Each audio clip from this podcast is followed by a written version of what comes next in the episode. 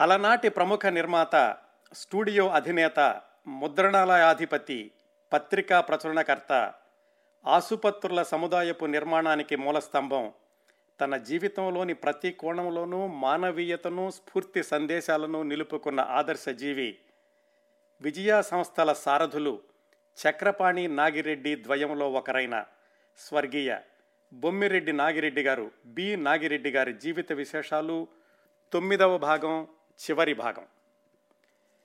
గత ఎనిమిది వారాలుగా బి. నాగిరెడ్డి గారి గురించి అనేక విశేషాలు మాట్లాడుకున్నాం.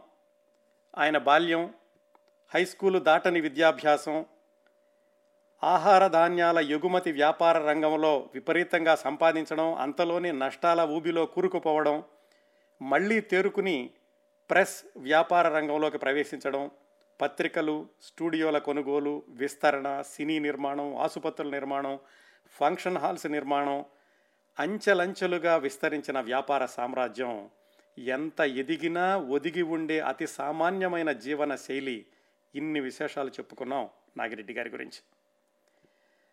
ఆయనకు సుమారుగా ఎనభై సంవత్సరాల వయసులో అంటే పంతొమ్మిది వందల తొంభై ఒకటిలో స్టూడియో నిర్వహణని కుమారులకు అప్పగించారు. పంతొమ్మిది వందల తొంభై రెండు నుంచి బృందావనం భైరవ ద్వీపం ఉళైపాళి నమ్మవార్ లాంటి విజయవంతమైన చిత్రాలను చందమామ విజయ కంబైన్స్ బ్యానర్లో నాగిరెడ్డి గారి అబ్బాయి గారు బి వెంకట్రామరెడ్డి గారు నిర్మిస్తే రజనీకాంత్ తమిళంలో నిర్మించిన వళ్ళి అనే సినిమాని నాగిరెడ్డి గారు ఆ వయసులో స్వయంగా విజయ అనే పేరుతో విజయ బ్యానర్లో అనువాదం చేసి విడుదల చేసి విజయం సాధించారు. ఇవన్నీ కూడా పంతొమ్మిది వందల తొంభై నాలుగు వరకు జరిగిన సంఘటనలు అప్పటికి బి. నాగిరెడ్డి గారి వయసు ఎనభై రెండు సంవత్సరాలు. ఈ విశేషాలు మాట్లాడుకుంటూ క్రిందటి వారం కార్యక్రమానికి సెమికోలన్ పెట్టాం. ఇక్కడి నుంచి ఈరోజు కొనసాగించి మిగతా విశేషాలు పూర్తి చేద్దాం. ఆ సంవత్సరాల్లోనూ ఆ తరువాత జరిగినటువంటి చిత్ర నిర్మాణాల గురించి మాట్లాడుకునే ముందు పంతొమ్మిది వందల తొంభై నాలుగులోనే విజయ సంస్థలో జరిగిన ఒక ముఖ్యమైన సంఘటన గురించి తెలుసుకుందాం. అదే పంతొమ్మిది వందల తొంభై నాలుగులో ఆ సంస్థ ఇరవై ఎనిమిది సంవత్సరాల పాటు ప్రతిష్టాత్మకంగా కొనసాగించిన సినీ మాసపత్రిక విజయ చిత్ర నిలిచిపోవడం. ఉన్నత ప్రమాణాలతో రాజీపడని విలువలతో పుకార్లకు నిలయమైన సినీ ప్రపంచాన్ని ఎప్పుడూ కూడా పాజిటివ్ కోణంలోనే చూపిస్తూ దాదాపు మూడు దశాబ్దాల పాటు కొనసాగిన ఆ విజయ చిత్ర పత్రిక ఆగిపోవడం అనేది ఆ రోజుల్లోనూ ఇప్పటికీ కూడా సినీ అభిమానులను చాలా నిరాశపరిచింది.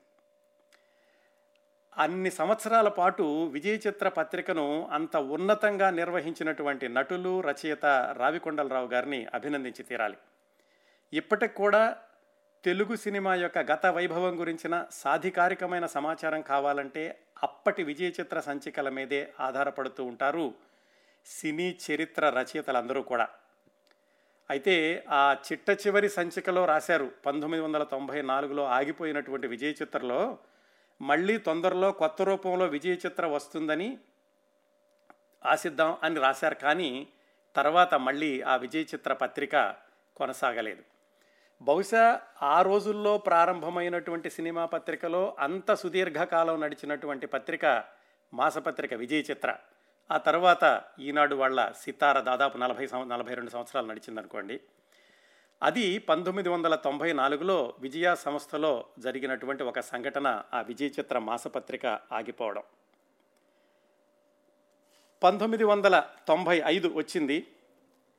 నాగిరెడ్డి గారు విజయ అనువాద చిత్ర విజయంతో ఆయన తమిళంలో రజనీకాంత్ గారితోటి సూటిగా ఒక సినిమాని నిర్మిద్దాం అని ఆలోచన ప్రారంభించారు.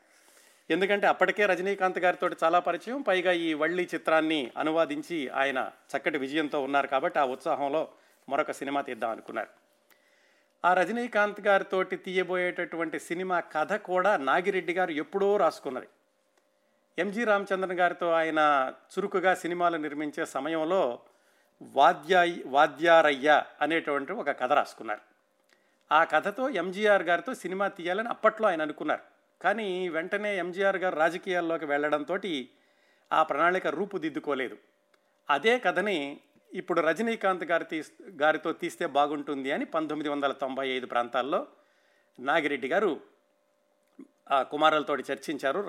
రజనీకాంత్ గారితో కూడా చెప్పారు. రజనీకాంత్ గారు మీరు ఏ సినిమా అంటే ఆ సినిమానేనండి మీరు టైటిల్ రిజిస్ట్రేషన్ చేయించుకోండి అని చెప్పారు. టైటిల్ కూడా రిజిస్ట్రేషన్ చేయించారు. కాకపోతే ఆ కథని మళ్ళీ తీసుకుని రజనీకాంత్ గారి దృష్టిలో చదువుతూ వెళితే కనుక వాళ్ళ అబ్బాయిలు అలాగే మిగతా వాళ్ళు కూడా చెప్పారు ఇది రజనీకాంత్ గారికి ఇప్పుడున్న ఇమేజ్కి సరిపోదు ఈ కథ. మరో కథ ఏదైనా ఎన్నుకుంటే బాగుంటుంది. ఇది దాదాపుగా పాతిక సంవత్సరాల కిందటి కథ కదా అని నాగిరెడ్డి గారికి చెప్పిన మీదట ఆయనకు కూడా అనిపించింది. నిజంగానే రజనీకాంత్ ఇమేజ్కి సరిపోయినటువంటి కథ సరిపోనటువంటి కథ ఇప్పుడు ఎందుకు ప్రారంభించడం అని ఆయన ఆ వాద్యారయ్య అనే కథను పక్కన పెట్టారు. రజనీకాంత్ గారి ఇమేజ్కి సరిపోయేటటువంటి కథ ఏముందా అని అన్వేషించే క్రమంలో నాగిరెడ్డి గారికి ఏమనిపించిందంటే ఆ కథ దొరకడం మళ్ళీ దాని మీద కూర్చోవడం మొదలు పెట్టడం ఇదంతా ఆలస్యం అవుతుంది కాబట్టి ఈలోగా మరొక సినిమా తీస్తే బాగుంటుంది అని ఆయన ఒక చిన్న సినిమా కోసమని ప్రయత్నాలు ప్రారంభించారు. ఆ రోజుల్లోనే రచయిత దర్శకుడు నటుడు విసు అని తెలుగులో కూడా ఆయన చాలా సినిమాలు తీశారు. ఆయన ఒక తమిళ పత్రికలో సీరియల్ రాస్తున్నారు. మీండుం సావిత్రి అని. ఆ సీరియల్ నాగిరెడ్డి గారి దృష్టికి వచ్చింది. ఆ సీరియల్ ఏమేంటంటే అప్పట్లో ఉన్నటువంటి ఈ మహిళల యొక్క వరకట్నము ఈ ఇబ్బందులు వాటన్నిటినీ కూడా చాలా సరదా దృష్టితో కొంచెం సస్పెన్స్ తోటి రాసినటువంటి సీరియల్ అది. విసు గారి సినిమాలన్నీ కూడా అలాగే ఉండేవి. కుటుంబ సంబంధాలన్నింటినీ కూడా చాలా అత్యంత విషాదకరమైనటువంటి సన్నివేశాలను కూడా చాలా హాస్యస్పూరకంగా చూపించడం. ఆ సీరియల్ నాగిరెడ్డి గారికి నచ్చి ఆ సినిమాని రేవతి అలాగే నాగేష్ ఇలాంటి వాళ్ళతోటి సినిమా తీద్దామని ఆయన అనుకున్నారు. అయితే వాళ్ళ అబ్బాయి విశ్వనాథ్ రెడ్డి గారు చెప్పారు నాన్నగారు ఇప్పుడు మరి మనం రజనీకాంత్ గారితోటి అంత చక్కటి సినిమాలు అలాగే పెద్ద పెద్ద తారలతో తీస్తున్నాం. మళ్ళీ ఇప్పుడు ఈ చిన్న సినిమా ఎందుకు? కొంచెం ఆలస్యమైనా కానీ రజనీకాంత్ గారితో తీస్తే బాగుంటుంది కదా అని చెప్పినా కానీ నాగిరెడ్డి గారు ఏమన్నారంటే పర్వాలేదు నాకు ఈ కథ మీద నమ్మకం ఉంది తీస్తాను అని చెప్పి ఆ సినిమా ప్రారంభోత్సవానికి వెళ్ళిపోయారు. అది పంతొమ్మిది వందల తొంభై ఐదు ఏప్రిల్ ఇరవై తొమ్మిదవ తేదీన వాళ్ళ హ- వాళ్ళ స్టూడియోలోనే విజయ గార్డెన్స్లో రికార్డింగ్ ప్రారంభమైంది. ఆ సినిమాకి మీండు సావిత్రి అని తమిళంలోను నేటి సావిత్రి అని తెలుగులోను. ఆ సినిమా యొక్క రికార్డింగ్కి ప్రారంభోత్సవానికి మొట్టమొదటిసారిగా నాగిరెడ్డి గారి భార్య గారు శేషమ్మ గారు కూడా వచ్చారు. ఇద్దరూ కలిసి పూజ చేశారు. సాధారణంగా విజయ సంస్థల అనుబంధ సంస్థలు ఏమైనా ఉంటే కనుక వాటి ప్రారంభోత్సవానికి శేషమ్మ గారు వచ్చేవారట కానీ సినిమా ప్రారంభానికి రావడం అదే మొదటిసారి అని విశ్వనాథరెడ్డి గారు ఆయన పుస్తకంలో రాసుకున్నారు. నాగిరెడ్డి గారు శేషమ్మ గారు కలిసి ఆ సినిమా ప్రారంభోత్సవానికి రావడం అందరికీ కూడా చాలా ఆనందం కలిగించింది. నాగిరెడ్డి గారు అప్పుడే ఆ సినిమా విజయ సినిమా ఆనందంతో ఉన్నారు కాబట్టి ఆ ఉత్సాహంతో ఆ మిండు సావిత్రిని ప్రారంభించారు. పంతొమ్మిది వందల తొంభై ఐదులో ఈ మీండుం సావిత్రి నేటి సావిత్రి ఈ సినిమాల షూటింగ్ జరుగుతూ ఉండగానే సమాంతరంగా అటు బృందావనం భైరవ ద్వీపం చిత్రాల యొక్క విజయంతో ఉన్నటువంటి చందమామ విజయ కంబైన్స్ బ్యానర్లో వెంకటరామరెడ్డి గారు శ్రీకృష్ణార్జున విజయం అనేటటువంటి చిత్ పౌరాణిక చిత్రాన్ని ప్రారంభించారు. ఒక విధంగా ఏమిటంటే ఈ చందమామ విజయ కంబైన్స్ వాళ్ళు ముందు సాంఘిక చిత్రం తర్వాత జానపద చిత్రం ఆ తర్వాత ఈ పౌరాణిక చిత్రం. దాంట్లో బాలకృష్ణ గారు కృష్ణుడిగాను అర్జునుడిగాను ద్విపాత్రాభినయం. నాగిరెడ్డి గారు ఇటువైపు తన సినిమా నిర్మాణం జరుగుతూ ఉండగానే ఈ శ్రీకృష్ణార్జున విజయం కథ ఏమిటి ఎలా ఉంటుంది అని వాళ్ళ అబ్బాయిని అడిగి తెలుసుకున్నారు. ఆ కథ విశేషాలు తెలుసుకున్నాక ఆయనకి ఒక సందేహం వెలిబుచ్చారు. ఇంతకుముందు రామారావు గారు రెండు పాత్రలు మూడు పాత్రలు చేసినా కానీ అవి విభిన్నంగా ఉంటూ ఉండేవి. మరి ఇప్పుడు బాలకృష్ణ గారు ఇందులో కృష్ణుడిగాను అర్జునుడిగాను చేసినప్పుడు ఇటు అర్జునుడు చెల్లెలినే మళ్ళా కృష్ణుడి పాత్రలో ఉన్నప్పుడు భార్యగా చూడడం ఇది కొంచెం ఇబ్బందిగా ఉంటుందేమో అని వాళ్ళ అబ్బాయికి సందేహం వెలిబుచ్చారు విశ్వనా నాగిరెడ్డి గారు. సరే అప్పటికే సినిమా ప్రారంభం అయిపోయింది కాబట్టి వాళ్ళందరూ కూడా సరే అప్పట్లో జానప పౌరాణికాలు ఎక్కువగా లేవు తప్పనిసరిగా విజయవంతం అవుతుంది అన్నటువంటి ఉద్దేశంతోనే శ్రీకృష్ణార్జున విజయం షూటింగ్ను కూడా కొనసాగించారు. ఈ విధంగా ఇటు నాగిరెడ్డి గారు వాళ్ళ అబ్బాయికి వ్యక్తపరిచినటువంటి అనుమానము అలాగే మీండు సావిత్రి తీస్తున్నప్పుడు వాళ్ళ అబ్బాయి గారు నాగిరెడ్డి గారికి వ్యక్తపరిచినటువంటి అనుమానము రెండూ కూడా నిజమైనవి ఎలాగంటే ఈ మీండుం సావిత్రి అనే సినిమా పంతొమ్మిది వందల తొంభై ఆరు ఫిబ్రవరి తొమ్మిదిన తమిళంలో విడుదలయ్యింది. అలాగే నేటి సావిత్రి పేరుతోటి పంతొమ్మిది వందల తొంభై ఆరు మార్చి ఒకటిన విడుదలైంది ఈ తమిళంలో విడుదలైనటువంటి చిత్రాన్ని ఎంజి రామచంద్రన్ గారికి తెలుగులో విడుదలైనటువంటి చిత్రానికి చిత్రాన్ని ఎన్టీఆర్ గారికి అంకితం ఇచ్చారు. రెండు సినిమాలు కూడా ఘోరంగా పరాజయం పాలైనాయి. ఆ విధంగా నాగిరెడ్డి గారి యొక్క అంచనాలు తప్పిని ఆ ఆ రెండు సినిమాలతో కూడాను. ఇటువైపు చూసుకుంటే శ్రీకృష్ణార్జున విజయం అది ఈ రెండు సినిమాల పరాజయం తర్వాత ఒక రెండు మూడు నెలలకి మే పదిహేను పంతొమ్మిది వందల తొంభై ఆరున విడుదలైంది. అది కూడా అత్యంత ఘోర పరాజయం పాలైంది. చాలామంది ఏం రాశారంటే విమర్శకులు కూడాను శ్రీకృష్ణార్జున విజయం. ఇది శ్రీకృష్ణార్జున యుద్ధం కాదు. ప్రేక్షకుల్లో అంతగా నచ్చలేదు. కథ కూడా అంత అవకతవకలుగా ఉందని చాలా తీవ్రమైనటువంటి విమర్శలు వచ్చినాయి ఆ సినిమాకి. మొత్తానికి ఎలాగైతేనే పంతొమ్మిది వందల తొంభై ఆరులో అటు ఆయన కుమారుడు తీసినటువంటి చిత్రము ఇటు ఈయన తీసినటువంటి రెండు చిత్రాలు మూడు కూడా పరాజయం పాలవడంతో మళ్ళా ఆ తర్వాత నాగిరెడ్డి గారు మరణించే వరకు కూడా విజయ సంస్థ నుంచి మరొక చిత్ర నిర్మాణం అనేది జరగలేదు. ఇది పంతొమ్మిది వందల తొంభై ఆరు వరకు జరిగింది. ఈ సినిమాలు రెండు సినిమాలు నిర్మించడం ఆ వయసులో కూడా ఆయన కథ గురించి అలాగే సినీ నిర్మాణం గురించి అన్నిటిలోనూ పాల్గొనడం ఇలాంటి హడావిడిలో ఆయనకి కొంచెం ఆరోగ్యం దెబ్బతింది. ఆరోగ్యం దెబ్బతిని ఆయన పట్టించుకోకుండా అలా పనిచేస్తూనే ఉండేవాళ్ళు. కొంచెం కంటి చూపు కూడా కొద్దిగా చెదిరింది. అయినా కానీ ఆయన ఎక్కడ విశ్రాంతి అనేది లేకుండా పనిచేస్తూ ఉండేవాళ్ళు. కాకపోతే మళ్ళీ సినిమా నిర్మాణం మాత్రం వెంటనే ప్రారంభించడం అంత సమంజసంగా ఉండదని ఆయన అప్పటికి రాసి పెట్టుకున్న రెండు కథలను కూడా బయట తీయకుండా అప్పటికి ఆపేసేశారు. అనారోగ్యమైన ఇబ్బందులైన నష్టాలైన కష్టాలైన ఎప్పుడూ కూడా విశ్రాంతి అనేది నాగిరెడ్డి గారి జీవితంలో ఆయన డిక్షనరీలో లేదు. దానికి ఉదాహరణ ఏమిటంటే ఎనభై ఐదు సంవత్సరాల వయసులో కూడా ఈ రెండు సినిమాలు ఈ మూడు సినిమాలు ఘోర పరాజయం తర్వాత పంతొమ్మిది వందల తొంభై ఆరు తొంభై ఏడు ప్రాంతాల్లో ఆయనకి ఆయన ప్రారంభించినటువంటి ఆసుపత్రుల నిర్వహణలో ఒక ఇబ్బంది ఎదురయ్యింది. ఎందుకు చెప్తున్నానంటే ఈ విశేషాలు ఆయన ఆ వయసులో కూడా చురుకుగా ఉండి ఏదైనా సమస్య మొదలైతే దాన్ని ఎంత తెలివిగా పరిష్కరించేవాళ్ళు అనడానికి ఇవన్నీ కూడా ఉదాహరణలుగా నిలుస్తాయి. ఎప్పుడూ కూడా ఆయనకి ముందుకెళ్ళేటటువంటి క్రమంలో ప్రణాళిక అమలుపరచడం సమస్య సాధించడం ఇలాగా ముందుకెళ్తూ ఉండేవాళ్ళు. ఏం జరిగిందంటే ఆయన అప్పటికి దాదాపు పాతికేళ్ళుగా నిర్వహిస్తున్నటువంటి ఈ విజయ హాస్పిటల్స్లో ఆ ప్రాంగణంలోనే ఈ గుండె జబ్బుల కోసం అని చెప్పి ఒక విభాగం ఉండేది. దాన్ని మద్రాస్ మెడికల్ మిషన్ అనేవాళ్ళు నిర్వహిస్తూ ఉండేవాళ్ళు డాక్టర్ కేఎం చెరియన్ అని ఆయన దాని అధిపతిగా ఉండేవాళ్ళు. పంతొమ్మిది వందల తొంభై ఆరు ఆ ప్రాంతాలు వచ్చి వచ్చేటప్పటికి ఈ మద్రాస్ మెడికల్ మిషన్ అనేటటువంటి ఆ దాని యొక్క ట్రస్టీలందరూ వేరే ఒక హాస్పిటల్ కట్టుకుని ఈ విభాగాన్ని మీ హాస్పిటల్ కంటే కూడా మేము ఈ కొత్త భవనంలో నిర్వహించుకుంటాము అని చెరియన్ గారితో సహా మొత్తానికి ఆ Madras medical mission Vijaya hospitals ప్రాంగణంలో ఉన్న వాళ్ళందరినీ కూడా కొత్త భవనానికి తీసుకెళ్ళిపోయారు. దాంతో విజయ ఆసుపత్రిలో ఈ హృద్రోగాల విభాగానికి సంబంధించినటువంటి డాక్టర్లని వెంటనే మళ్ళీ వెతికి తీసుకురావాల్సినటువంటి పరిస్థితి. ఎందుకంటే రోగులకి రోగులకేమీ ఇబ్బంది రాకూడదు కాబట్టి. అప్పుడు నాగిరెడ్డి గారు ఎంత చురుకుగా పనిచేశారంటే ఆ వయసులో కూడాను మద్రాసులోనే పెరంబూరు రైల్వే ఆసుపత్రిలో డాక్టర్ కేఎన్ రెడ్డి గారని ఒక ఆయన పనిచేస్తుంటే ఆయన హార్ట్ స్పెషలిస్ట్.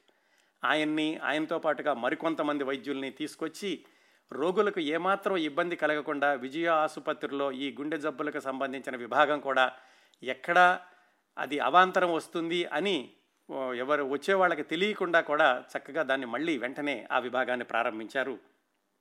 దాన్ని విజయ హార్ట్ ఫౌండేషన్ అనే పేరుతోటి ప్రారంభించారు. ఇప్పటికీ కూడా దిగ్విజయంగా నడుస్తుంది విజయ ఆసుపత్రిలో ఈ విజయ హార్ట్ ఫౌండేషన్ అనేది.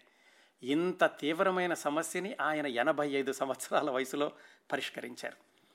ఇంతగా పని చేయడం మధ్యలో ఎదురు దెబ్బలు తగ్గడం ఈ సినిమాలో నష్టాలు రావడం మళ్ళీ ఆసుపత్రిలో సమస్యలు పరిష్కరించడం ఇలా నిర్విరామంగా పనిచేస్తూ ఉండేసరికి నాగిరెడ్డి గారి ఆరోగ్యం కొంచెం కొంచెంగా దెబ్బతింటూ వెన్నుపూసలో నొప్పి రావడం ప్రారంభమైంది. ఆయనను పరీక్షించినటువంటి డాక్టర్లు ఏమన్నారంటే బహుశా ఇది క్యాన్సర్ ఏమో అయి ఉంటుందేమోనండి మనం బయాప్సీ చేద్దాము అని అన్నారు. అయితే నాగిరెడ్డి గారు వెంటనే దానికి ఒప్పుకోలేదు. ఎందుకంటే అప్పటికే ఆయన భార్య శేషమ్మ గారు అనారోగ్యంతో ఉన్నారు. ఇప్పుడు ఆవిడ అనారోగ్యంలో ఉండగా మళ్ళా నేను ఇప్పుడు బయాప్సీ చేయించుకుని ఇదేదో తెలిసి మళ్ళా ఇదంతా నాకు ఇప్పుడు వద్దు అని చెప్పి ఆయన బయాప్సీ బయాప్సీకి ఒప్పుకోలేదు. శేషమ్మ గారికి అప్పటికే చాలా కొద్ది రోజులుగా అనారోగ్యంగా ఉంది. ఉండేసరికి డాక్టర్లందరూ ఏం చెప్పారంటే ఆవిడకి స్వస్థత చేకూరాలంటే కనుక విడిగా ఈ విజయ గార్డెన్స్లోనే ఒక ఇల్లు ఏదైనా ఉంచండి. పెట్టి ఆవిడని అక్కడ ప్రకృతి సహజంగా ఉంచితే కనుక బాగుంటుంది అనేసరికి ఆవిడకి ప్రత్యేకంగా ఒక ఇంటిని ఏర్పాటు చేసి విజయ గార్డెన్స్లో ఉంచారు. కాకపోతే ఆమె కూడా ఏమిటంటే చిన్నప్పటి నుంచి కూడా ఎప్పుడూ ఇంత పెద్ద వ్యాపార సామ్రాజ్యానికి అధిపతిని అధిపతికి నేను భార్యను అనేటటువంటి భావం ఆమెలో ఎప్పుడూ ఉండేది కాదు. ఆవిడ కాపురానికి వచ్చిన దగ్గర నుంచి కూడా పేదవాళ్ళు ఎవరైనా ఇంటికి వస్తే వాళ్ళకి ఉచితంగా కామెర్లకి మందు ఇస్తూ ఉండేవాళ్ళు. అది ఆమె తాతగారి దగ్గర నుంచి నేర్చుకున్నారు శేషమ్మ గారు. అంతేకాకుండా ఏ పేదవాళ్ళు వచ్చినా కానీ ఇలాగ మా ఇంట్లో వివాహం జరుగుతుంది అని చెబితే కనుక ఆవిడ తాళిబొట్టు కొని వాళ్ళకిచ్చి వాళ్ళని దీవించి పంపిస్తూ ఉండేవాళ్ళు. నాగిరెడ్డి గారు లాగానే శేషమ్మ గారిది కూడా అతి సాధారణమైన జీవితం అలాగే కొనసాగింది. ఏ రోజు కూడా వాళ్ళు ఆడంబరాలకు కానీ ఐశ్వర్యాలకు కానీ మాకు ఇంత సంపద ఉందన్నటువంటి ప్రదర్శనకు కానీ ఎప్పుడు వెళ్ళేవాళ్ళు కాదు. శేషమ్మ గారు కూడా భర్త అడుగుజాడల్లో అలాగే నడిచారు. ఆవిడ పేదవారికి మంగళసూత్రాలు కొని ఇచ్చేటప్పుడు దీవించేవాళ్ళట సౌభాగ్యవతిగా ఉండాలి మీ అమ్మాయి అని. అలాగే ఆమె కూడా అలా సౌభాగ్యవతిగా ఉంటూనే పంతొమ్మిది వందల తొంభై ఏడు జనవరి పన్నెండున మరణించారు. అది నాగిరెడ్డి గారికి పెద్ద దెబ్బ. ఎందుకంటే సహజంగానే ఇంట్లో భార్య ఉన్నప్పుడు ఆవిడ అన్నీ చూసుకుంటున్నప్పుడు భర్త బయట పనులు చూసుకోవడానికి కానీ మిగతా వాటికి కానీ సమయం ఉంటుంది. ఇప్పుడు ఆయనకి అన్ని రోజులు తోడుగా నడిచినటువంటి భార్య లేకపోయేసరికి ఆయన చాలా చాలా దిగులుకి లోనయ్యారు. ఇంకప్పుడు డాక్టర్లు చెప్పారు మీరు ఇప్పుడైనా కానీ బయాప్సీ చేయించుకోండి అసలు అది మళ్ళీ ఆ రోగం ఎంత దూరంకి వెళుతుందో అని చెప్పి ఆయన్ని ఒప్పించడానికి ప్రయత్నించారు. ఆ పంతొమ్మిది వందల తొంభై ఏడులో ఆయనకి ఎనభై ఐదు సంవత్సరాల వయసులో ఒక్కసారి అక్కడ నుంచుని వెనక్కి తిరిగి చూసుకుంటే ఆయనతో నడిచి వచ్చిన ఎంతోమంది దోవలో రాలిపోయారు. చక్రపాణి గారు పంతొమ్మిది వందల డెబ్బై ఐదులో చనిపోయారు. తర్వాత వాళ్ళ అబ్బాయి పెద్ద అబ్బాయి బిఎల్ఎన్ ప్రసాద్ గారు పంతొమ్మిది వందల ఎనభై ప్రాంతాల్లో ఆయన చనిపోయారు. అలాగే ఆయనకి శ్రేయోభిలాషులు అనుకునే ఎంజీఆర్ గారు చనిపోయారు ఎన్టీఆర్ గారు చనిపోయారు. ఇప్పుడు భార్య కూడా చనిపోయారు. ఇన్నింటితోటి ఆయన చాలా దిగులుతో కుంగిపోయి ఉన్నారు కానీ ఎప్పుడూ కర్తవ్యాన్ని మాత్రం మర్చిపోలేదు. హాస్పిటల్స్ అన్నీ రెగ్యులర్గా నడుస్తున్నాయా లేదా అందరికీ అన్నీ అందుతున్నాయా లేదా అని చూసుకుంటూనే ఉండేవాళ్ళు అంత అనారోగ్యంలో కూడా చివరికి డాక్టర్ల యొక్క బలవంతం మీద ఆయన పంతొమ్మిది వందల తొంభై ఏడు మార్చి ఇరవైన బయాప్సీ చేశారు. చేస్తే ఏమన్నారంటే పర్వాలేదు ఈ వ్యాధి అంతా కూడా నయమవుతుంది. సమయం ప్రకారం మందులు వేసుకుంటూ చెప్పినటువంటి ఈ సూత్రాలన్నీ పాటిస్తే కనుక తగ్గిపోతుంది అని చెప్పి ఆయన్ని దాదాపుగా రెండు నెలలు పైగా పంతొమ్మిది వందల తొంభై ఏడులో విజయ ఆసుపత్రిలోనే ఉంచారు. దాదాపుగా అన్ని రోజులు ఏమీ పని చేయకుండా ఆసుపత్రిలో ఉండడం అంటే ఆయనకు కూడా చాలా అది కొత్తగా అనిపించింది. ఆ ఆసుపత్రి నుంచి బయటకు వచ్చాక ఆయన విజయ గార్డెన్స్లో ఆయన నివాసంలోనే ఉండడం ప్రారంభించారు. అప్పటి నుంచి ఆయన వీల్ చైర్కే పరిమితం అయ్యారు. కానీ ఆ వీల్ చైర్లో ఉంటూ కూడా ఈ విజయ ఆసుపత్రుల ప్రాంగణాన్ని ఆ విజయ గార్డెన్స్లో ఉన్నటువంటి విజయ హెల్త్ సెంటర్ వాటన్నింటినీ కూడా ఆయన దేవాలయాల్లాగా చూస్తూ ఉండేవాళ్ళు. ఆయన ఆ వీల్ చైర్లో కూర్చుని కూడా పొద్దున్నే మళ్ళీ వాటి చుట్టూత తిరిగి అన్నీ బాగున్నాయా? గార్డెన్స్ అన్నీ సరిగా నడుస్తున్నాయా? అందరూ పనిచేస్తున్నారు అందరికీ అందుతున్నాయి? ఇవన్నీ కూడా చూస్తూ ఉండేవాళ్ళు ఆ వయసులో కూడా. నాన్నగారికి అలా అయిన సందర్భంలో వాళ్ళ అబ్బాయి విశ్వనాథ్ రెడ్డి గారు మనకి విశేషాలన్నీ చెప్పిన ఆయన. ఆయన ఆయన నివాసాన్ని కూడా చందమామ బిల్డింగ్స్ నుంచి విజయ గార్డెన్స్కి మార్చి వాళ్ళ నాన్నగారి దగ్గరే చివరి వరకు కూడా ఉన్నారు. ఇలా ఈయనకి బయాప్సీ అయిపోయి ఇంకా ఆయన విశ్రాంతి తీసుకోమని డాక్టర్లు చెప్పినప్పటికీ కూడా ఆయన వీల్ చైర్లో కూర్చుని మిగతా పనులన్నీ చూస్తున్న రోజుల్లోనే విశ్వనాథరెడ్డి గారికి అంటే వాళ్ళ అబ్బాయికి మనవరాలు పుట్టి అమెరికాలో ఉన్నటువంటి అమ్మాయికి ఆయన అమెరికా రావాల్సినటువంటి సందర్భం. వాళ్ళ నాన్నగారి దగ్గరికి వెళ్ళి అనుమతి తీసుకున్నారు. నాన్నగారు ఇలా అమెరికా వెళతాను. మనవ మనవరాలు పుట్టింది చూసి రావాలి అంటే తప్పనిసరిగా వెళ్ళిరా. ఏం పర్వాలేదు అని చెప్పారు. కానీ ఆ ప్రయాణం దగ్గరకు వస్తున్నటువంటి రోజు ఇక రేపు వెళతాను అనగా వాళ్ళ అబ్బాయి చెప్పడానికి వెళ్ళినప్పుడు నాగిరెడ్డి గారు అన్నారట తప్పనిసరిగా వెళ్ళిరా జీవితం అంటేనే ఒక పోరాటం అందులో నువ్వు గెలవాలి ఈ అమెరికా ప్రయాణం నీకు మేలు కలిగించాలి క్షేమంగా వెళ్ళిరా కాకపోతే నువ్వు వచ్చే వరకు కూడా నేను ఉంటానో లేనో చెప్పలేను కదా అని ఆయన దిగులుగా అనేసరికి విశ్వనాథరెడ్డి గారికి ఒక్కసారి చాలా మనసు చివుక్కుమనిపించి మనవరాలను ఎప్పుడైనా చూద్దాం అనుకుని ఆయన అమెరికా వెళ్ళేటటువంటి ప్రయాణాన్ని వాయిదా వేసుకున్నారు. వేసుకుని ఆయన తండ్రి గారి దగ్గరే ఉండిపోయారు. ఇది పంతొమ్మిది వందల తొంభై ఏడు ప్రాంతాల్లో. ఆయన ఆ వయసులో కూడా ఆయన తిరుగుతూ కూడా ఆయన కొంచెం ఉదయం లేవడం ఆలస్యం అవుతుందని వాళ్ళ అబ్బాయిని ఒకరోజు అడిగారట. రోజు ఎన్నింటికి లేస్తున్నావు నువ్వు? అని. ఆయన నేను ఐదింటికి లేస్తున్నాను అని చెప్పారు. నాలుగింటికి లేవడానికి వీలవుతుందా అన్నారు తప్పనిసరిగా లేస్తాను నాన్నగారు మీరు చెప్తేను అని విశ్వనాథరెడ్డి గారు అంటే ఒక పని చేయను నాలుగు గంటలకు లేచి మేస్త్రిని వెంట పట్టుకుని. ఆ మేస్త్రి పేరు కేశవన్. హాస్పిటల్ ఆ గార్డెన్స్ అంతా చుట్టూతా తిరిగి అన్నీ సరిగా ఉన్నాయా? ఎక్కడైనా ఏమైనా రిపేర్లు అవసరం అవుతున్నాయా ఇలాంటివన్నీ కూడా చూసుకుంటూ వచ్చి మళ్ళీ నాకు చెప్పు అని వాళ్ళ అబ్బాయికి చెప్పారట. ఆయన అలాగే తెల్లవారుజాము నాలుగు గంటలకు లేచి మేస్త్రితో అవన్నీ చూసుకుంటూ వస్తూ వచ్చి ఆయన సరే స్నానం చేసి వచ్చి నాన్నగారికి చెబుదాం కదా అని వెళ్ళేసరికి ఆయన తిరిగి వచ్చేసరికి నాగిరెడ్డి గారే అడిగేవాళ్ళట అక్కడి రిపేర్ ఉంది కదా ఇక్కడి రిపేర్ ఉంది కదా అని. ఎందుకంటే ఆ లోపుగానే మేస్త్రిని పిలిచి ఆయన కనుక్కుంటుండేవాళ్ళు. అంత శ్రద్ధగా ఉండేవాళ్ళు ఆయన నడవలేని పరిస్థితిలో వీల్ చైర్ మీద ఉండి కూడాను. ఇలా ఉంటూ ఉండగా పంతొమ్మిది వందల తొంభై తొమ్మిదిలో ఆసుపత్రుల నిర్వహణలో మరొక ఇబ్బంది ఎదురైంది. అదేమిటంటే రెండు సంవత్సరాల క్రిందట విజయ ఆసుపత్రులలో హృద్రోగ విభాగానికి ఈ విజయ హార్ట్ ఫౌండేషన్ కొత్తగా ఎలా స్థాపించాల్సి వచ్చిందో అలాంటి సమస్య పంతొమ్మిది వందల తొంభై తొమ్మిదిలో వచ్చింది. అప్పటి వరకు కూడా విజయ హెల్త్ సెంటర్లో ఆర్థోపెడిక్ విభాగాన్ని బీవీఏ మోహన్ దాస్ అని ఒక ఆయన నిర్వహిస్తూ ఉండేవాళ్ళు ఆయన సొంతంగా ఆసుపత్రి పెట్టుకుని వెళ్ళిపోయే వెళ్ళిపోయేటటువంటి పరిస్థితి. మరి ఆయన వెళ్ళిపోతున్నప్పుడు మళ్ళీ డాక్టర్లు కావాలి ఆ విభాగానికి ఏమీ కూడా అడ్డు రాకూడదు అవన్నీ చూసుకోవాలి. ఎనభై ఐదు సంవత్సరాల వయసులో కూడా నాగిరెడ్డి గారు సరే ఏదో ఒకటి పిల్లలు చూసుకుంటారులే అని వదిలేయకుండా ఆయన బాధ్యత తీసుకుని మళ్ళా ఆ విజయ హెల్త్ సెంటర్లో ఈ ఆర్థోపెడిక్ విభాగాన్ని మళ్ళీ సమర్థవంతంగా నిర్వహించేటటువంటి డాక్టర్లు ఎవరున్నారా అని ప్రపంచమంతా వెతికి ఆయన లండన్లో ఉన్నటువంటి రాజశేఖర్ రెడ్డి గారిని అలాగే ఆయన భార్య తనూజారెడ్డి గారిని లండన్ నుంచి రమ్మనమని ఆహ్వానించి ఈ విజయ హెల్త్ సెంటర్లో ఆర్థోపెడిక్ విభాగాన్ని మళ్ళీ ఆయన సజావుగా కొనసాగేగా కొనసాగేలాగా చూశారు. ఈ రాజశేఖర్ రెడ్డి గారు తనూజారెడ్డి గారు కూడా లండన్ వెళ్ళడానికి ముందు విజయ ఆసుపత్రిలోనే పనిచేసి వెళ్ళారన్నమాట.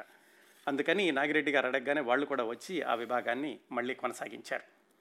అది ఆ ఆ వయసులో కూడా ఆయన అంత జాగ్రత్తగా సమస్యని చాలా సమర్థవంతంగా పరిష్కరించడం అనేది జరిగింది. అయితే ఆ వయసులోనే నాగిరెడ్డి గారు పరిష్కరించలేకపోయినటువంటి మరొక సమస్య ఆయన చాలా ఇబ్బంది పెట్టినట్టుది ఏమిటంటే చందమామ పత్రికకి వచ్చినటువంటి అవాంతరం. అదేం జరిగిందంటే పంతొమ్మిది వందల తొంభై ఏడు వరకు అంటే దాదాపు యాభై సంవత్సరాల పాటు ఎక్కడా ఆగకుండా చందమామ పిల్లల మాసపత్రిక అన్ని భాషల్లోనూ వెలువడుతూనే వచ్చింది. సరిగ్గా ఆ సమయంలోనే సుమారుగా తొంభై ఏడు తొంభై ఎనిమిది ప్రాంతాల్లో ఏదో కార్మికులు సమ్య ఇలా ఇలాంటి సమస్యలు వచ్చి ఆ ప్రెస్ను మూసేయాల్సి వచ్చింది.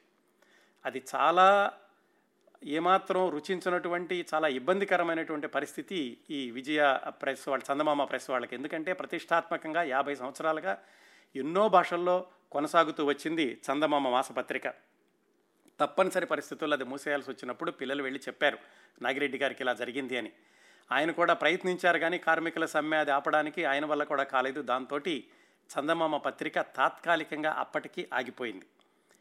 ఒకసారి వెనక్కి తిరిగి చూసుకుంటే నాగిరెడ్డి గారు ఈ విజయ స్టూడియో కొన్న వాహిని స్టూడియో కొన్నాక పది సంవత్సరాలకి పంతొమ్మిది వందల అరవై రెండులో ఒకసారి ఇలాగే స్టూడియోలో కార్మికులందరూ సమ్మె చేసినప్పుడు ఆయన ఒక్కడే నిలబడి వాళ్ళతోటి సంప్రదింపులు జరిపి ఏమాత్రం ఆ స్టూడియో యొక్క నిర్వహణకి ఇబ్బంది లేకుండా చూసుకోగలిగారు.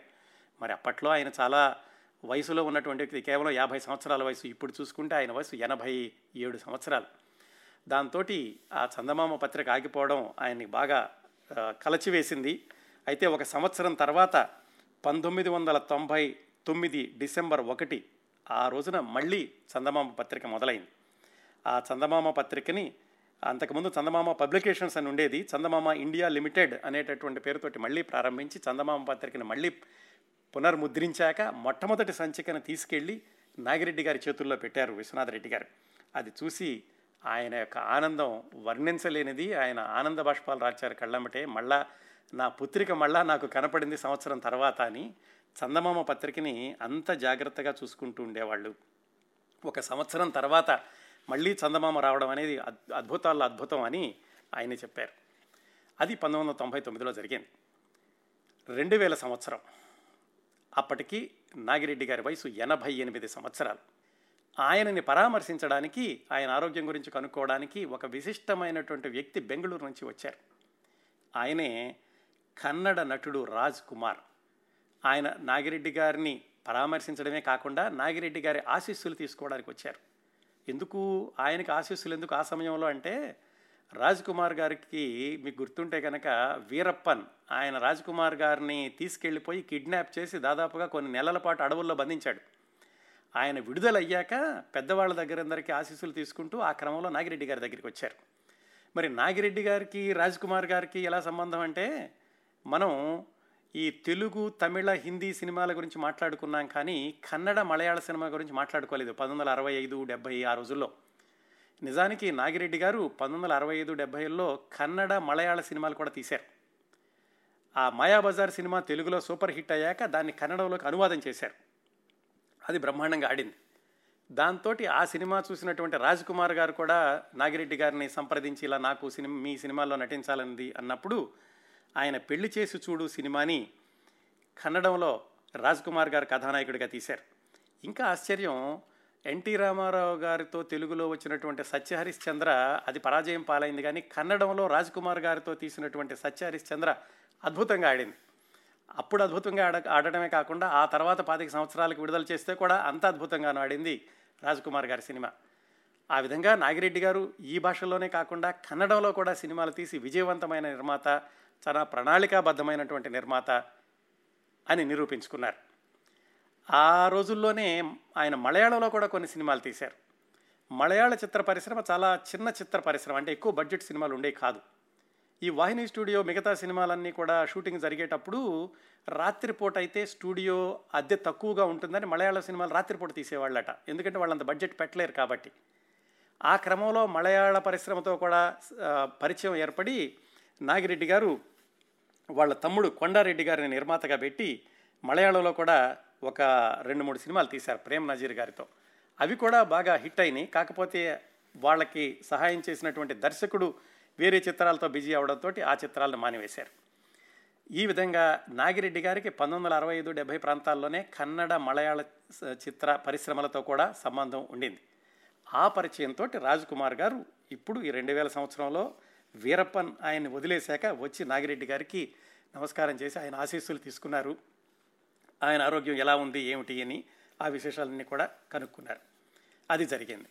రెండు వేల సంవత్సరంలోనే మరొక విశేషం ఏం జరిగింది అంటే ఈ కొత్తగా మిలినియం వచ్చినప్పుడు రెండు వేల సంవత్సరంలో మిలీనియం కార్నివాల్ అని ఆ విజయ స్టూడియోలో చందమామ తరఫున ఈ వాహిని స్టూడియోలో పెట్టారు.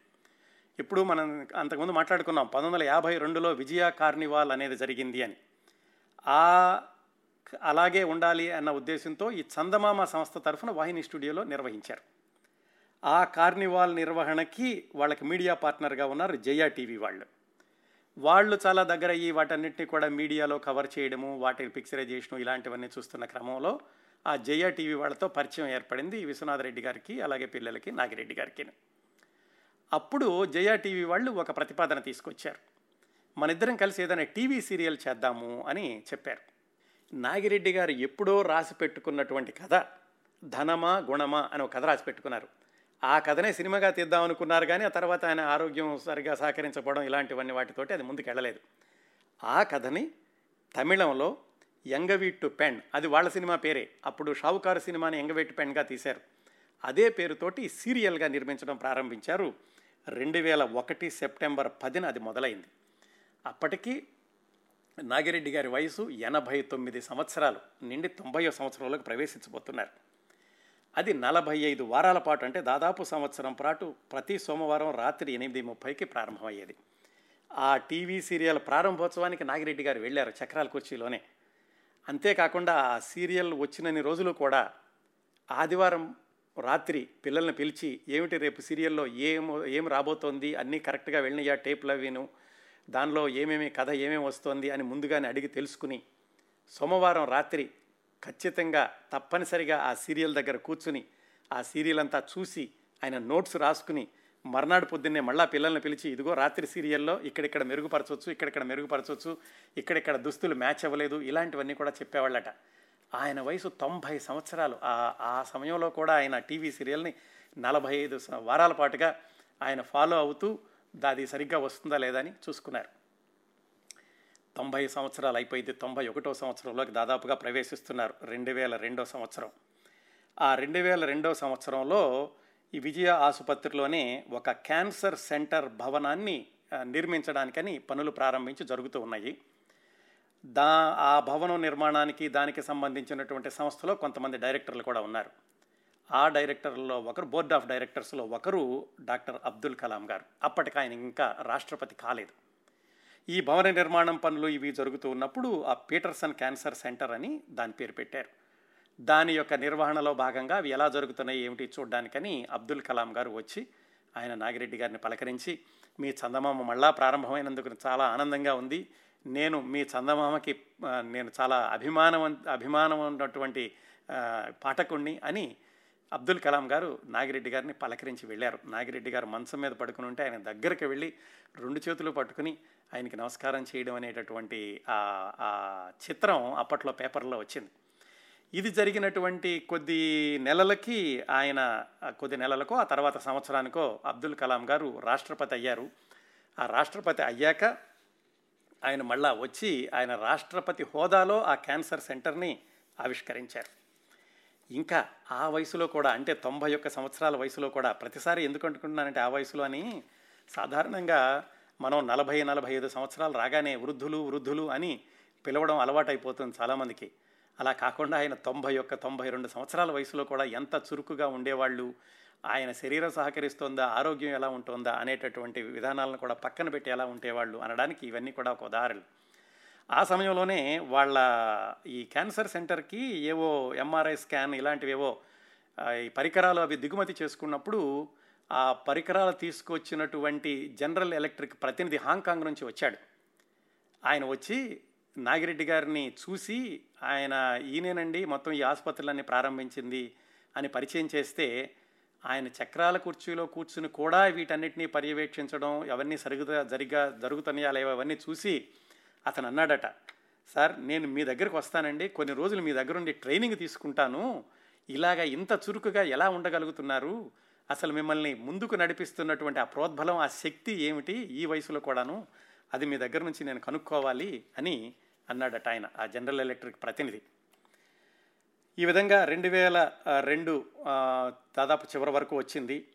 ఆయన పుట్టినరోజున రెండు వేల రెండు ఆ డిసెంబర్లో ఆయన పుట్టినరోజున ఒక వీలునామా కాదు కానీ ఒక చార్టర్ లాంటిది రాశారు. ఏమిటంటే ఈ ఆసుపత్రులు ఇలాంటివన్నీ కూడా ఆయన తర్వాత ఎలాగా నిర్వహించాలి ఎవరు నిర్వహించాలి అనే దాన్ని ఆయన ఎంత స్పష్టంగా రాశారో చూడండి. నా తర్వాత ఈ సంస్థల నిర్వహణ బాధ్యతలు చేపట్టేవాళ్ళు నిస్వార్థంగా పనిచేసేవారు సేవాభావం కలవారు అయి ఉండాలి. ఈ సంస్థల ద్వారా వచ్చిన ఆదాయాన్ని ఈ సంస్థల నిర్వహణకు అభివృద్ధికి మాత్రమే వినియోగించాలి. అందులో ఒక షరతు. ఈ రెండు సంస్థల ఏర్పాటులో నాతో పాటు ఆరుగురు వ్యక్తులు నిరంతరం శ్రమిస్తూ వచ్చారు. నా అనంతరం ఈ నిర్వహణ బాధ్యతలు చేపట్టేవారు. నా కుటుంబానికి చెందినవారైనా లేదా బయట వాళ్ళ ఎవరైనా సరే ఆ బాధ్యతలు చేపట్టబోయే ముందు ఈ ఆరుగురు యొక్క అంగీకారాన్ని తప్పనిసరిగా పొందాలి. అని ఆయన అంత విస్పష్టంగా చెప్పారు. ఇందులో మళ్ళీ మనం అండర్లైన్ చేసి చదువుకోవాల్సిన విషయాలు నిస్వార్థంగా పనిచేసేవారు సేవాభావం కలవారు అనేది. రెండు వేల రెండు అలా అయిపోయింది. రెండు వేల మూడు అప్పటికి రోజులు గడుస్తున్న కొద్దీ ఆయనకి కొంచెం చురుకుదనం తగ్గింది. దాదాపుగా అప్పటికే ఆయన ఆరేడు సంవత్సరాలుగా బాధపడుతూ ఉన్నారు. కానీ అనారోగ్యాన్ని లెక్క చేయకుండా ఆయన ఎలాగో ముందుకి వెళ్తూనే వచ్చారు. క్రమక్రమంగా ఆయన కంటి చూపు తగ్గుతూ వచ్చింది. చెట్టు చివరికి వచ్చేసరికి ఆయన కళ్ళు సరిగా కనిపించకపోయినా కానీ ఎవరైనా దగ్గరకు వస్తే ఆయన జ్ఞాపక శక్తితోటి గుర్తుపట్టి పలకరిస్తూ ఉండేవాళ్ళట. ఏ ఎంత శ్రమజీవికైనా కానీ ఏ ప్రాణికైనా కానీ ఒక ఫుల్ స్టాప్ అనేది ఉంటుంది ఒక జీవితానికి ముగింపు అనేది ఉంటుంది. అది రెండు వేల నాలుగు ఫిబ్రవరి ఇరవై నాలుగున వచ్చింది. అంతకుముందు రెండు వేల మూడు డిసెంబర్ ఒకటిన ఆయన పుట్టినరోజు. ఆ రోజే ఆయనకి ఒక గుండె స్ట్రోక్ వచ్చింది. వచ్చాక ఆయన ఆసుపత్రిలో చేర చేర్చారు. చేర్చి అక్కడే చికిత్స చేశారు. కొన్ని రోజులు చికిత్స అయ్యాక ఇంకా చికిత్స వల్ల ఫలితం లేదు. తీసుకెళ్ళిపోయి ఆయన్ని విశ్రాంతిగా ఉంచండి ప్రశాంతంగాను అని చెప్పేసరికి విజయ గార్డెన్స్లో ఆయన నివాసానికి తీసుకెళ్ళారు. రెండు వేల నాలుగు ఫిబ్రవరి ఇరవై నాలుగో తేదీన మిట్ట మధ్యాహ్నం ఆయన తొంభై రెండవ ఏట కీర్తిశేషులయ్యారు ఆ విధంగా నాగిరెడ్డి గారి జీవితమే కాకుండా సినీ రంగం తెలుగు చలనచిత్ర రంగంలోనూ మద్రాసు వ్యాపార రంగంలోనూ కూడా ఒక అధ్యాయం భౌతికంగా ముగిసింది. కానీ ఆయన ప్రారంభించినటువంటి ప్రణాళికలు ఆయన ఏర్పరిచినటువంటి మార్గదర్శక సూత్రాలు అవి మాత్రం కొనసాగుతూనే ఉన్నాయి. ఒక్కసారి నాగిరెడ్డి గారి జీవితాన్ని వెనక్కి తిరిగి చూసుకుంటే ఇంత సుదీర్ఘంగా సాగింది బి. నాగిరెడ్డి గారి జీవన ప్రస్థానం విజయ ప్రస్థానం తొంభై రెండు సంవత్సరాల వరకు కూడా. గత తొమ్మిది వారాలుగా మనం మాట్లాడుకున్న విశేషాలని ఒక్కసారి మనం నెమరేసుకుంటే ఎక్కడా కూడా నాగిరెడ్డి గారు విశ్రాంతి తీసుకోవడం లేకపోతే సంపదలు పెరిగాయి కదా అని వైభోగంగా జీవించడం ఇలాంటి సందర్భాలు ఎక్కడా కనిపించవు. నిరంతరం శ్రమించడం అనేది ఆయన జీవన సూత్రం చేసిన వ్యాపారం ఏదైనా సరే సమాజానికి మేలు మాత్రమే చేస్తున్నాం కదా అని పదే పదే సరిచూసుకోవడం. సినిమా తీస్తున్నాం అంటే మంచిగా చెబుతున్నామా? పత్రికలు నడుపుతున్నాము అంటే మంచి కథలు మంచి వ్యాసాలు మాత్రమే ఇస్తున్నామా? ఇలాంటివన్నీ కూడా ఎప్పుడూ సరిచూసుకోవడం పది మందికి ఉపయోగపడే పనులు చేయడం వ్యాపారంలో కూడా సంపాదన కంటే కూడా విలువలు ముఖ్యం అని నమ్మి అదే ఆదర్శాన్ని మనస వాచ కర్మణ ఆచరించడం. ఇలాంటి వాటన్నింటికీ కూడా నిలువెత్తు నిదర్శనం బి. నాగిరెడ్డి గారి జీవితం. ఆయన పరమపదించి పద్నాలుగు సంవత్సరాలు అవుతోంది. ఈ నేనైతే మద్రాసు వెళ్ళి చాలా సంవత్సరాలు పాతిక సంవత్సరాలు దాటుతోంది. చెన్నైలో ఉన్నటువంటి మిత్రులు అందించిన సమాచార ప్రకారం ప్రస్తుతం ఆ విజయ వాహిని స్టూడియోల ఆనవాళ్ళైతే ఏమీ లేవు. ఆ ప్రదేశంలో వాణిజ్య సముదాయాలు బహుళ అంతస్తుల భవనాలు ఉన్నాయి. కాలం చెప్పిన తీర్పుని ఎవరైనా సరే శిరసావహించాల్సిందే అనడానికి ఇదొక ఉదాహరణ. నాగిరెడ్డి గారు పంతొమ్మిది వందల డెబ్భై రెండులో ఉత్తమ ఆదర్శాలతో ప్రారంభించినటువంటి విజయ విజయ ఆసుపత్రుల సముదాయం మాత్రం ఆయన నిర్దేశించిన మార్గదర్శక సూత్రాలను అనుసరించే నడుస్తోంది. ఆయన కుమారులు విశ్వనాథరెడ్డి గారు వెంకటరామరెడ్డి గారు వారి కుటుంబ సభ్యులు ఈ విజయ ఆసుపత్రుల అలాగే విజయ హెల్త్ సెంటర్ తదితర అనుబంధ సంస్థల యొక్క నిర్వహణని కొనసాగిస్తున్నారు. నాగిరెడ్డి గారు రెండు వేల నాలుగులో మరణించాక రెండు వేల ఐదులో మళ్ళా ఈ విజయ ప్రొడక్షన్స్ని పునఃప్రారంభించి వాళ్ళ అబ్బాయి వెంకటరామరెడ్డి గారు బి. భారతీరెడ్డి గారి నిర్మాణతలో తమిళ సినిమాల యొక్క నిర్మాణాన్ని కొనసాగించారు. నాకు గుర్తున్నంతలో చిట్ట చివరి సినిమా రెండు వేల పదమూడు వరకు వచ్చినట్టుంది. విశాల్ తోటి అలాగే ధనుష్ తోటి అజిత్ తోటి మంచి మంచి సినిమాలు విజయవంతమైన సినిమాలు కొనసాగించారు. అలాగే విశ్వనాథరెడ్డి గారు అంటే ఈ చందమామ పత్రిక చక్రపాణి గారు తర్వాత దాన్ని కొనసాగించినటువంటి విశ్వనాథరెడ్డి గారు విజయ పబ్లికేషన్స్ బ్యానర్లో మంచి మంచి పుస్తకాలు ప్రచురిస్తున్నారు. అలా ఆయన ప్రచురించిందే ఆయన రాసినటువంటి నాన్నతో నేను అనే జ్ఞాపకాల సంకలనం. గత తొమ్మిది వారాలుగా మనం మాట్లాడుకుంటున్న ఈ కార్యక్రమాల్లో అధిక శాతం విశేషాలు ఆ పుస్తకం నుంచే తీసుకోవడం జరిగింది. దీనికి అనుమతి ఇచ్చినటువంటి శ్రీ విశ్వనాథరెడ్డి గారికి అలాగే వారిని పరిచయం చేసిన ప్రముఖ పబ్లిసిటీ ఆర్టిస్ట్ ఈశ్వర్ గారికి మనందరి తరఫున హృదయపూర్వకంగా కృతజ్ఞతలు తెలియచేస్తూ బి. నాగిరెడ్డి గారి గురించిన ఈ కార్యక్రమ పరంపరని ఇంతటితో ముగిద్దాం.